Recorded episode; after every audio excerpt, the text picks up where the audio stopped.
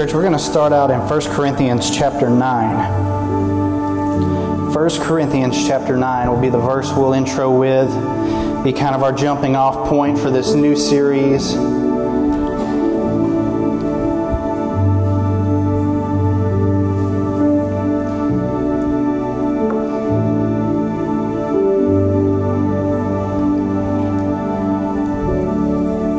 Read it together. 1 Corinthians chapter 9 verses 26 and 27. It says this, "So I do not run aimlessly. I do not box as one beating the air, but I discipline my body and keep it under control, lest after preaching to others I myself should be disqualified." Let us pray. Father, we thank you for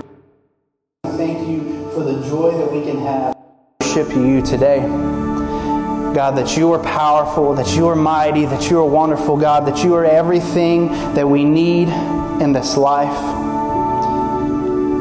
God, the things of this world are fleeting, God, they're empty. Father God, I pray that we see the value and the beauty in who you are. God, whether we're here this morning or watching online, God, I pray that we would grab a hold of and just be in awe of who you are. God, that we would not take this time for granted, not take you for granted. Father, I just pray that you speak to us through your word this morning. We love you and thank you and praise you in Jesus' holy name. Amen. So, church, this morning we're going to kind of step into a new series that I've called The Way We Walk. And this study, the idea of this is, uh, you know, be a little different than what we did going through the book of kind of walk verse by verse, what we would call more exegetical look at the, the text and the words and that type of thing, where this is a little more topical, hopefully a little practical for us this morning. Very to the point about these things that God into these common threads that we see through the Bible that teach us and point us to these ideas of spiritual disciplines. You know, and I love Paul. You know, Paul is one of my favorite people in the Bible. For one thing, because he was always very honest. But another thing is because he honored the Lord so much in his life. And what he would bring to the churches that he was leading is he would bring them the truth of God's word and what it would be here when he's writing to these people, I love Paul was always trying to connect with his audience. And we know that this Corinthian audience was a very Greek audience and they would have been very involved in sports. And so he always, in his writings, when he's writing to these people, especially through Corinthians, we see him kind of reference these kind of athletic ideas because he knew that they would understand the implications of this illustration because they would know what it meant to be running. They knew what it would meant to be a fighter facing an opposition and what it would to be successful in that fight or in that run. And we know that several times the Bible throughout it, whether it's with Paul or other writers, shows us and shows us to run the race or to do these things. And Paul is kind of this place right here as he's telling us. You know, that success in competition is dependent on discipline. Because he knew these athletes would understand for us, maybe you don't follow athletics or you don't participate in it to some some extent. Uh, my body is long gone from being able to be any good at that. But you know, we can all kind of understand what it means to compete, right? And we can understand that when Paul is talking about discipline, discipline in running, discipline in boxing, that I discipline myself to be able to compete, he is telling us that we train and prepare for our opponent the same way an athlete does. They train and prepare and it takes discipline. And so Paul is his instruction and the theme that we see through this, we see was a call to spiritual disciplines.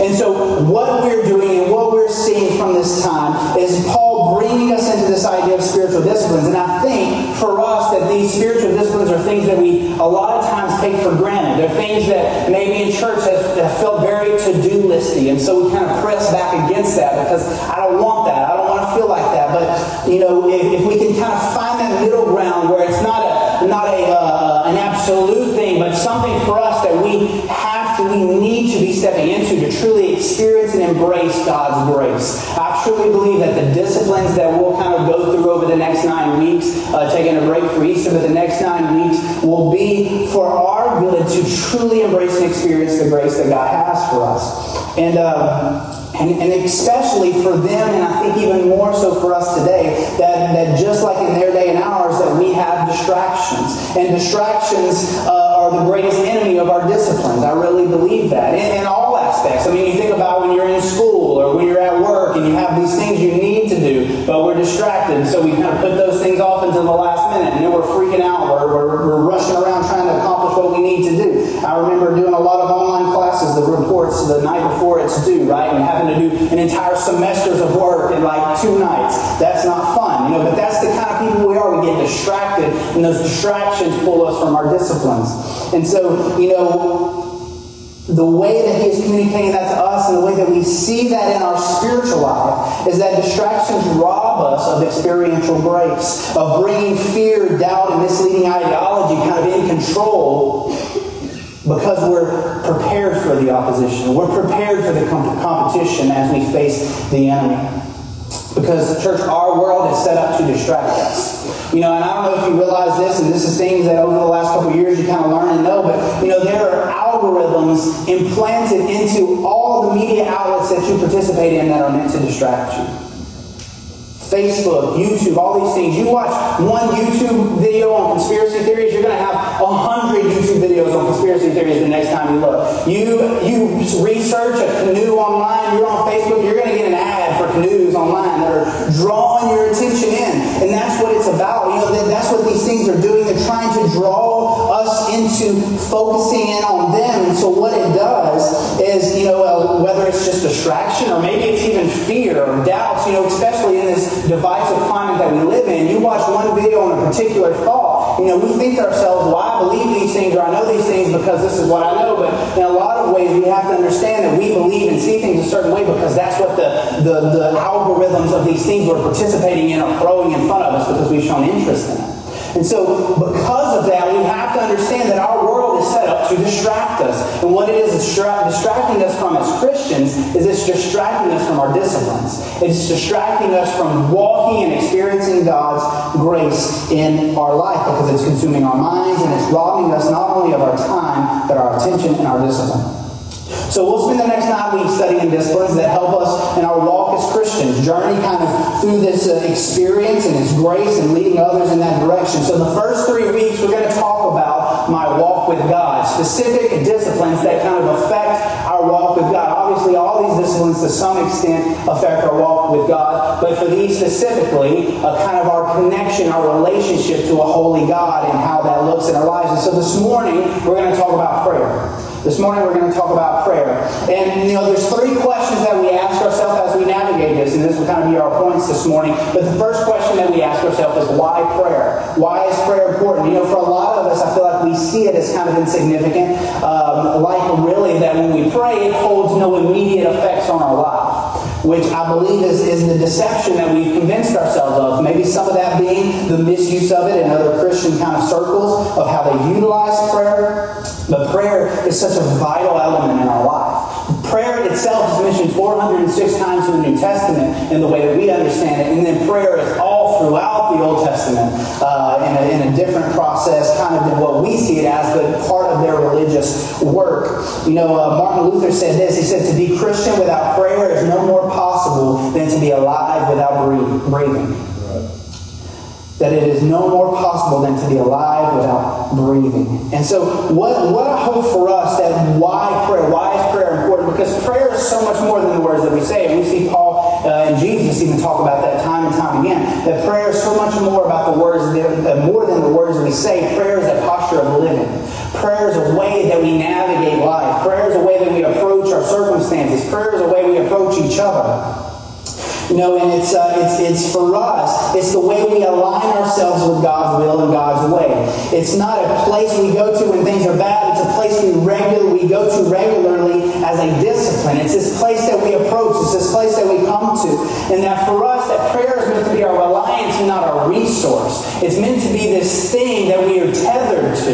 And a lot of times it's been kind of presented to us, especially in Baptist circles, we're kind of afraid to be super spiritual because we feel like we're falling on the other end and what we end up doing is we end up being so far the other way. But God has called us into this spiritual space that involves prayer. Authentic prayer, real prayer that is so much more than just what we say. And like I said, it's not just a, it's not a, just a resource. It's not like a book we pull off the shelf when we need it, but it's this way that we live our life and the way that we approach God. You know, it's something that we that we go to. It's a place that we are where we prepare, where we sustain, where we carry on, and where we recover. It's where we acknowledge our need and we acknowledge His provision. You know, so it's so much more than what we say.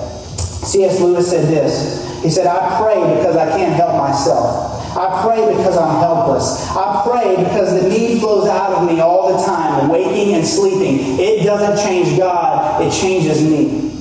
You know, can we see? We have, and, I love, I love C.S. Lewis, and I quote him a lot. I'm kind of quote happy today uh, because a lot of people have some really great stuff to say about prayer. But C.S. Lewis, you know, he was an atheist. He was a, he was a, he was a mind. He was very unbelievably intelligent, and came to know the Lord. And he used that intelligence and how he viewed the world to kind of share with us a little bit about who God is. But I love his, how he approaches prayer. He says it doesn't change God, but it changes me because we have to understand the sovereign God over all knows all, sees all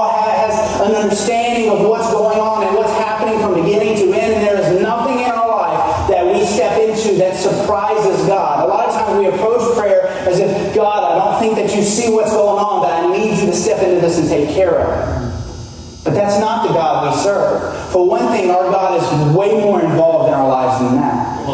But another thing, that our God has already seen these things play out. And so when we're praying, there, there is a there's a need, there is a desire for us to lean into prayer, to be communicating our needs to prayer, because that's what the Bible encourages us to do. And, and, and that's what the Bible instructs us to do is to bring our needs, to bring our burdens, to bring our desires before God and to lift them up to Him. But understanding that in prayer, the reason we pray is more for me. That I lean down into that space and pray, and that we, these people in the Bible,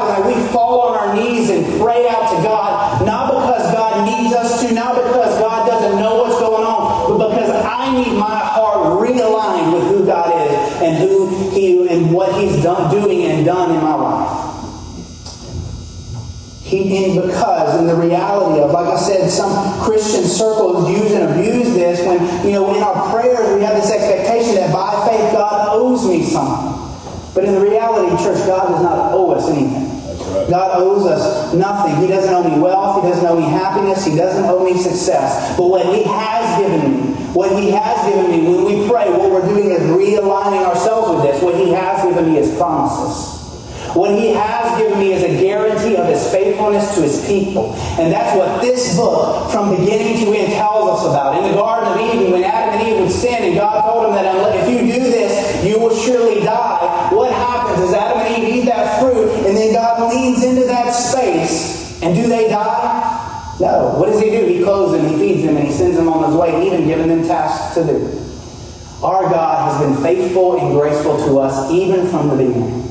And he continues to be that for us. And so, you know, the, the problem for us is that we, we have a certain view of prayer that has kind of discouraged us, maybe, maybe even kind of calloused us to it, maybe even told us that it's not really worth my time or it's not that significant. But we have to understand that we don't pray for answers or action, we pray for connection.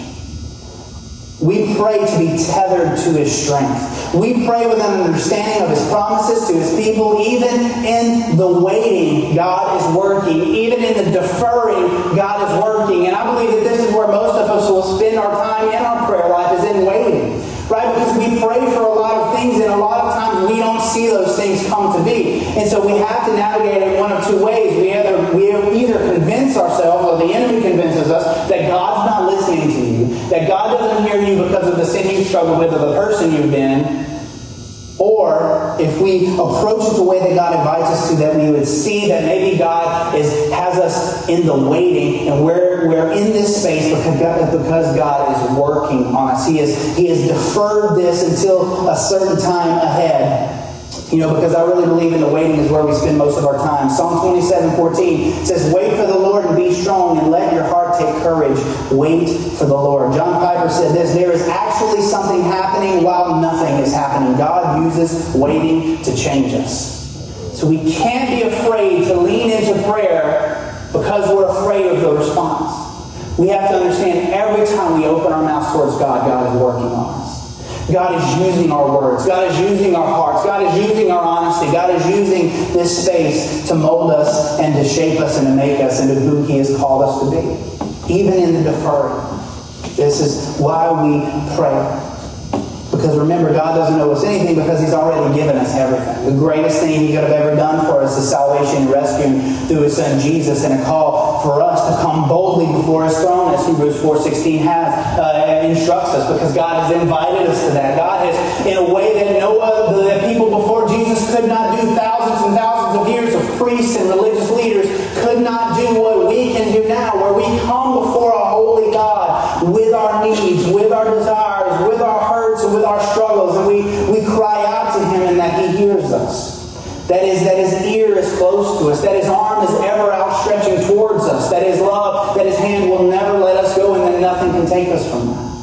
The, there are these promises that we navigate when we cry out to a holy God. And I love how Jesus led us through a kind of a model prayer in Matthew 6, 9 through 13. And I won't preach through these verses. We did a series on it last year called When You Pray. I encourage you to go through that where we went verse by verse. But just the way that Jesus instructs us and shows us how to pray in Matthew 6, 9 through 13. Pray then like this Our Father in heaven, hallowed be your name.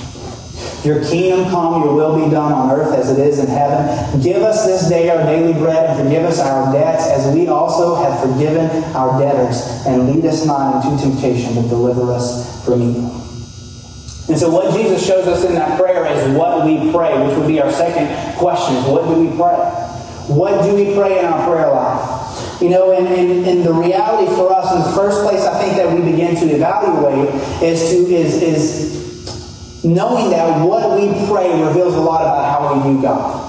What we pray and how we pray review, uh, re, uh, re, reveals a lot about how we view God. You know, and, and for us to pray to a God we believe in, that we would be praying to a God that we have confidence in, that we believe in His promises of protection and provision, even in the midst of the storm and even when things aren't working out.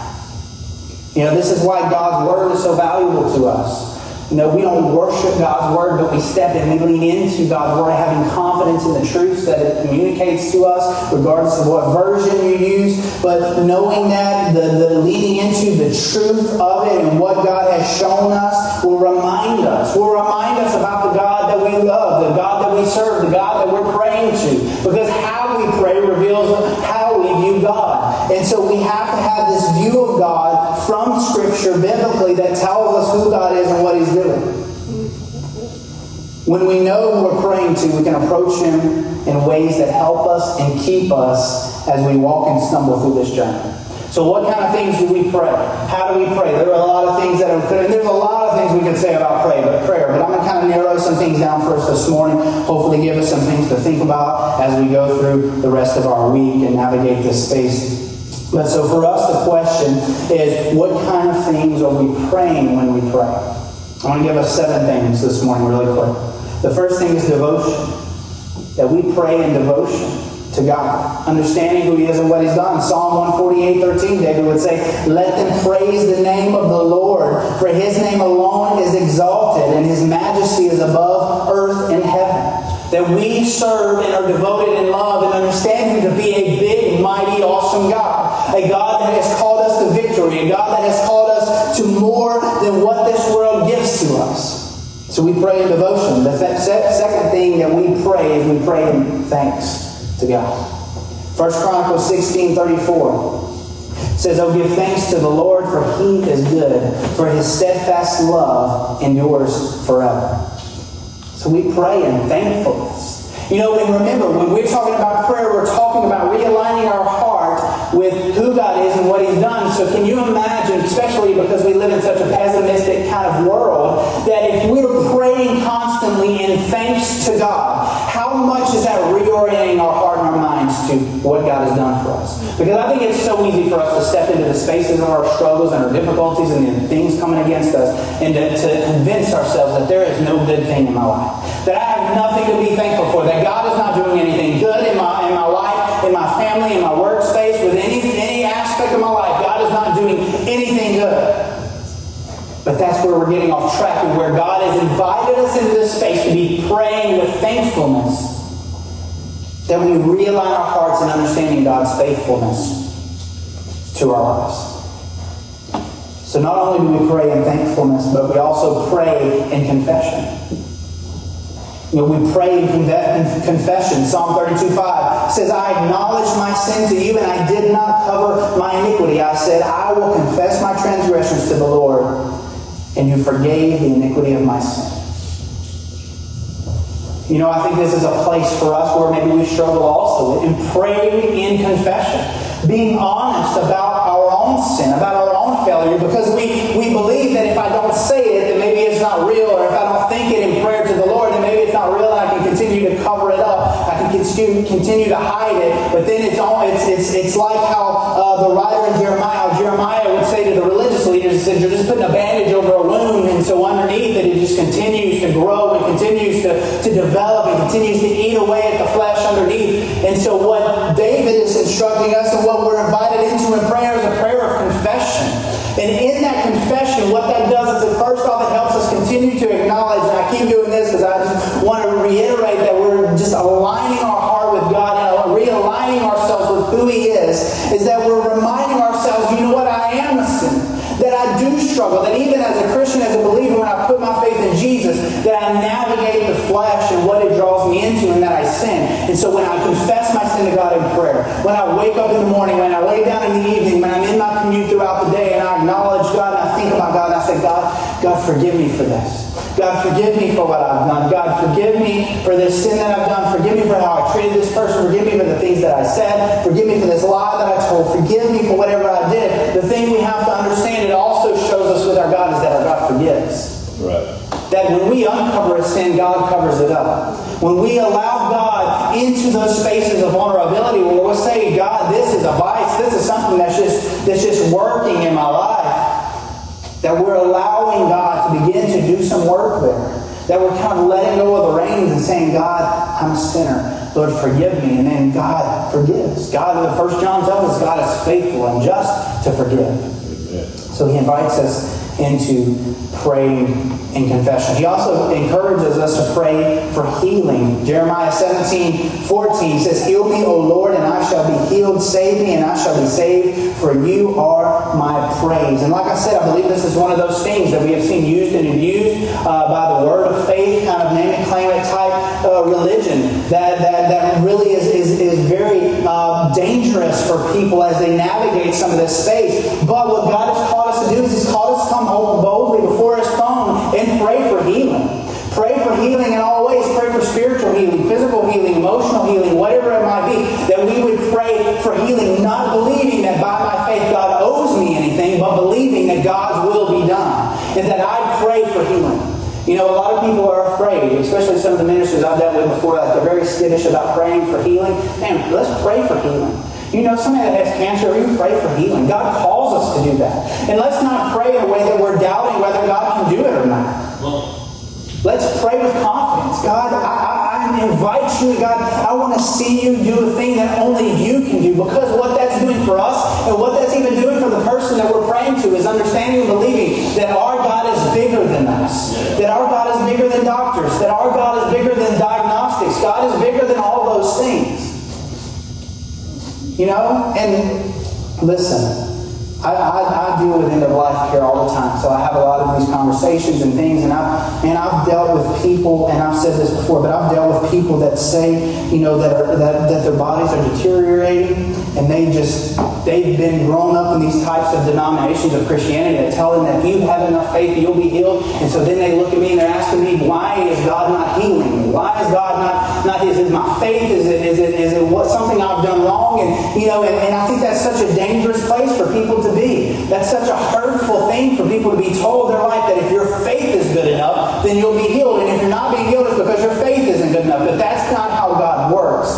Because we also understand that in in the brokenness of our body, that even in the deferring, even in the waiting, that God uses our decline, God uses these things to mold us and to shape us in the image of God, that even if our healing is deferred until the moment when we stand in glory with God, then we have confidence in His healing.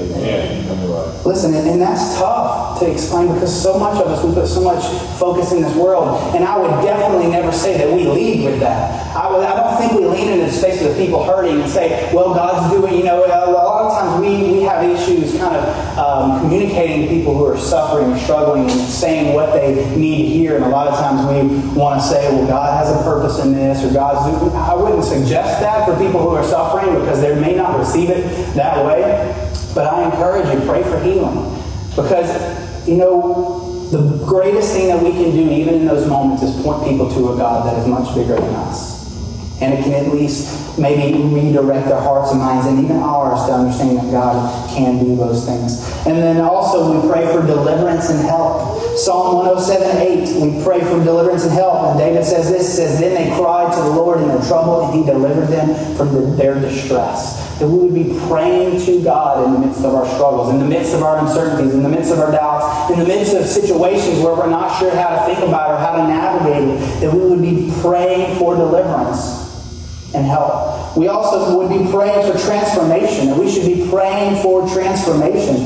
Psalm 139, 23 and 24, it says, Search me, O God, and know my heart. Try me and know my thoughts, and see if there be any grievous way in me, and lead me in the way everlasting. You know, I think we have to. It is so, so vital that we be praying for God to be transforming us. Because if we're not praying for transformation, then we'll find ourselves conforming. We'll find ourselves conforming to things of the world. We'll find ourselves conforming to our comfort. We'll find ourselves conforming to, uh, you know, when uh, uh, Paul talks about in Ephesians other uh, waves tossing us to and fro from other winds of doctrine. You know, there are things that can happen if we're not praying for transformation and leaning into God, realigning our hearts with God's transforming work in our lives, then we will find ourselves conforming to lesser things. So with that, the, the, the, the, call for us is to be praying for transformation. And then the last thing that we should be praying for, uh, definitely not the only thing or not the least thing, but the thing that we should be praying for is blessings. That God invites us to be praying for the blessings of knowing Him and living and walking in his righteousness. Philippians 1 9 through 11, Paul says, And it is my prayer that your love may abound more and more with knowledge and all discernment, so that you may approve what is excellent, and so be pure and blameless for the day of Christ, filled with the fruit of righteousness that comes through Jesus Christ to the glory and praise of God. So we pray for blessings. We pray for the blessings of knowledge and discernment so that, and I love how it says that in this verse, that we would approve what is excellent and so be pure and blameless. He, he calls us to pray, pray for the blessings to be able to navigate the Christian life, to be able to make the right decisions, to be able to see the things for what they are and what God has called us to do in those things. And so, how, what we should pray for, those seven things. And then, so then the last thing, the way we'll end this morning, is the last question how we pray. How do we pray? You know, we've talked about what we should pray, but now how do we pray? How do we practically kind of step into this in our lives? You know, 1 Thessalonians 5.17 says, pray without ceasing. And a lot of times I think we think about that and we're like, well, what does that mean? Like, how do, how do we pray without ceasing? You know, and so then we can kind of go back and we can kind of see, remember when we talked about it earlier, that prayer is so much more than words. That prayer is endless words, but it's a way that we approach every situation in life. It's a way we approach raising our families. It's a way that we approach our relationships with our husbands and wives. It's the way that we approach our jobs and our churches and our ministries and the things that we do. But it's us. Prayer is this relying on God that begins all over again. Every single day as if nothing has yet been done. That prayer and how we pray is this relying on God again and again and again.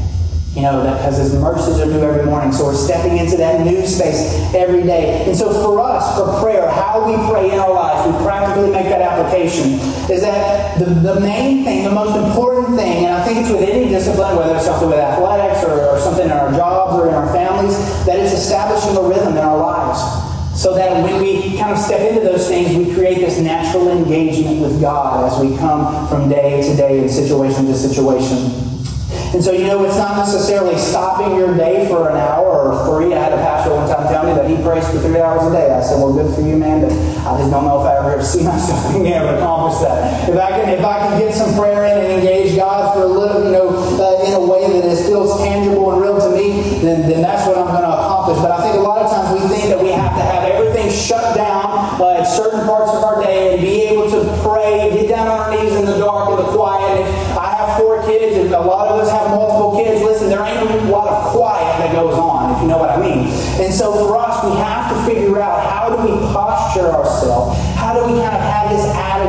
prayer that maybe isn't necessarily just shutting down life, but it's a way of engagement. It's a way where we engage God. It's a way that we think and ponder things about God as we navigate situations in our life. And I think for, uh, for, for us, just three, four things here really quick that we'll see from Jesus that kind of shows us how we practically kind of engage this in different ways in our life. You know, and so these four things, the first thing being this beginning our day. That we pray by beginning our day in this way. You know, and, uh, and, and whatever that looks like. You know, um, uh, Jesus says this in Mark 135. He says, In rising very early in the morning while it was still dark, he departed and went out. This is about Jesus, and he went out to a desolate place, and then he prayed. You know, I do think, I think there's so much good about starting off our day in prayer. Now, I don't necessarily mean that you have to get up before the light.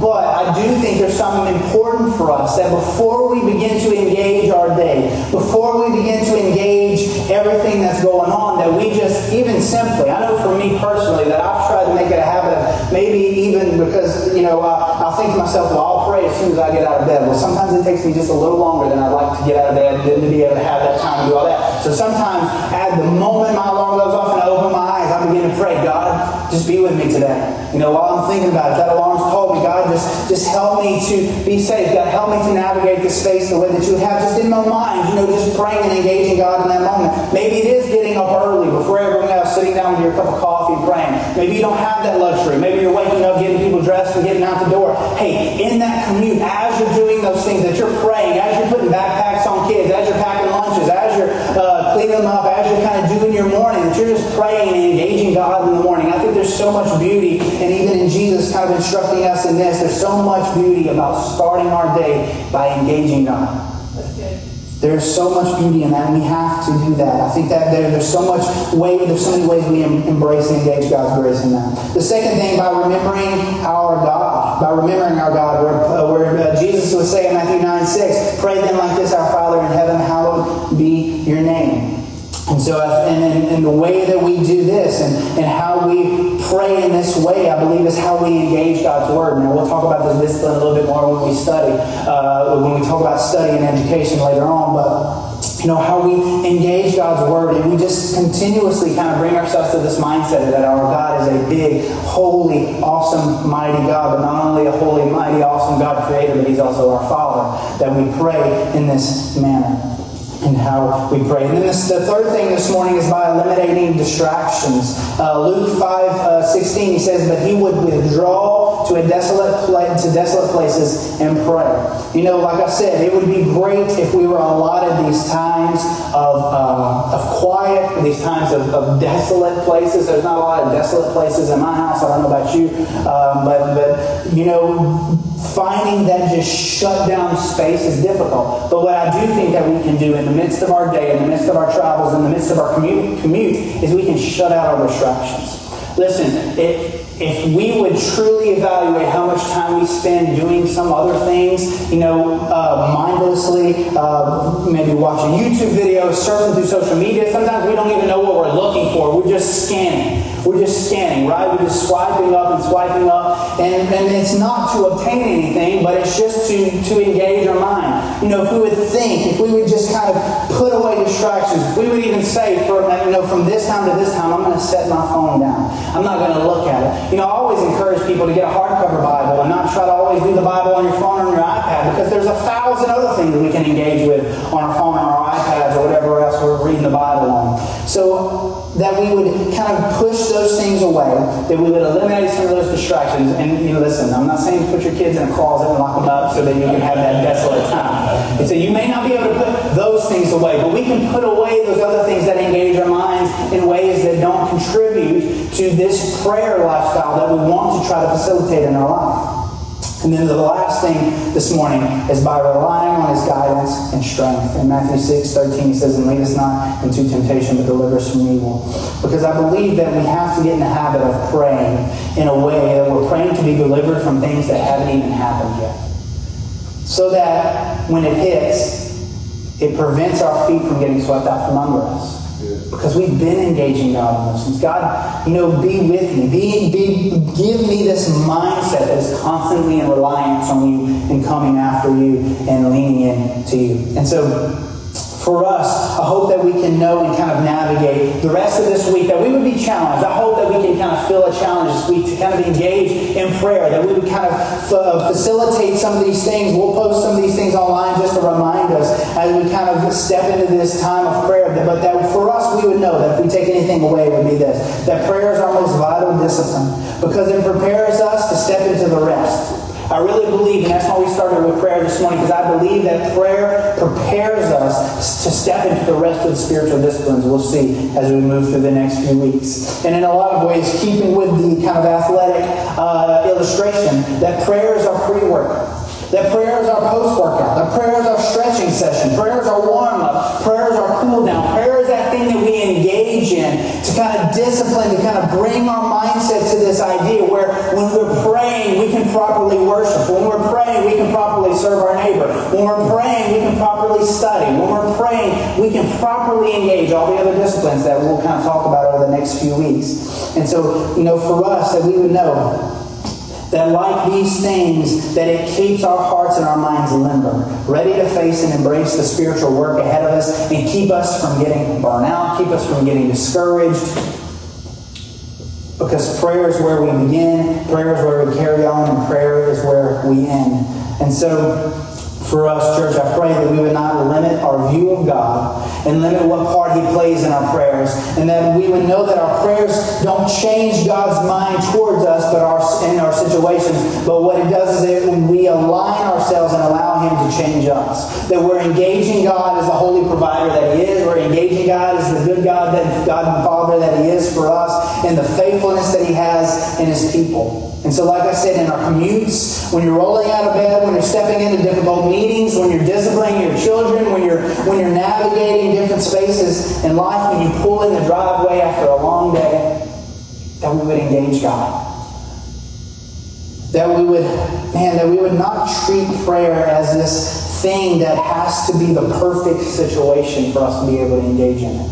But even in the midst of the noise, that we would just be engaging God. God, thank you for today. God protect me. God be with my spouse. God be with my children as they go to school. God just, you know, be with me as I drive from this place to this place. God be with us as we uh, go out to dinner tonight. God be with us as we navigate. God be with me as I go into this meeting. God be with me as we pray through this decision. You know, be with me. You know, just engage in creating this rhythm. And listen, it's not going to be natural for us at first. It's not, and it may not ever always feel completely natural but that we would be intentional about creating these rhythms in our lives so that it becomes an engagement that is a part of our day to day to be acknowledging Him. That, and that for us to know this, the last thing, that what is important to us is important to God, and that there's no thing that is too little or unimportant. That He calls us to bring it all and allow God to use our prayers and align our hearts with His way and His goodness. Church, let us be people who pray praying for each other, praying for our families, praying for ourselves as we navigate life, and that we would create rhythms of prayer in our life. That we be those people as we enter in and step into the spaces that God has for us. Church, let's pray together as we finish up. Father God, I just want to thank you for this morning. God, I want to thank you for the goodness of your word. God, I want to thank you for what you're doing with us here at Crosspoint, God. Lord, I just want to ask you, Lord, that you would just give us the, God, just give us the mindset. God, just give us the desire, God, to give us the discipline to, Lord, to step into prayer. Lord, daily, even in this moment, God, as we stand up and step up, step out, as we begin to engage people, as we begin to, uh, Lord, pack up and get ready to go, even here this morning, God, that the first person that we see this morning, that we're already in our minds saying, God, I, I pray for their good this week. God, that as we step out of these doors and we begin to travel, that God, we, we're engaging you. God, Lord, protect us today. God, help us to honor you today. God, help us to be to have a great week. God, help us, Lord, to be the people you've called us to be. God, help me to focus on you. God, help me to rid myself. Lord, take these things away from me that are tripping me up, that are that are being stumbling blocks, Lord, for me, that are that are causing me to sin. Lord, God, I pray that we would be a people that are engaging you in every way possible. Lord, I pray most of all that we pray because we understand that we need God, that we need your guidance. God, that we need your provision. God, that we need your goodness. God, to surround us. God, we need you to guide us. God, we need you to, to secure our hearts and our minds towards you, but God, because we're weak. God, help us to approach the discipline of prayer with intentions. God, help us to approach the discipline of prayer with confidence. Lord, as we, Lord, I pray that we would be a people that pray privately. God, I pray that we would work to being a people that pray publicly with our families, with our kids, with our spouses, with the people that we engage that have needs, God, that we wouldn't be afraid to pray for them out loud. Father God, I pray that we would just be disciplined in who we are for you, God, and that these things would not just be to do list activities that we approach, God, but spiritual disciplines that allow us to engage your grace every day. Father, we love you. God, we thank you and praise you in Jesus' holy name. Amen.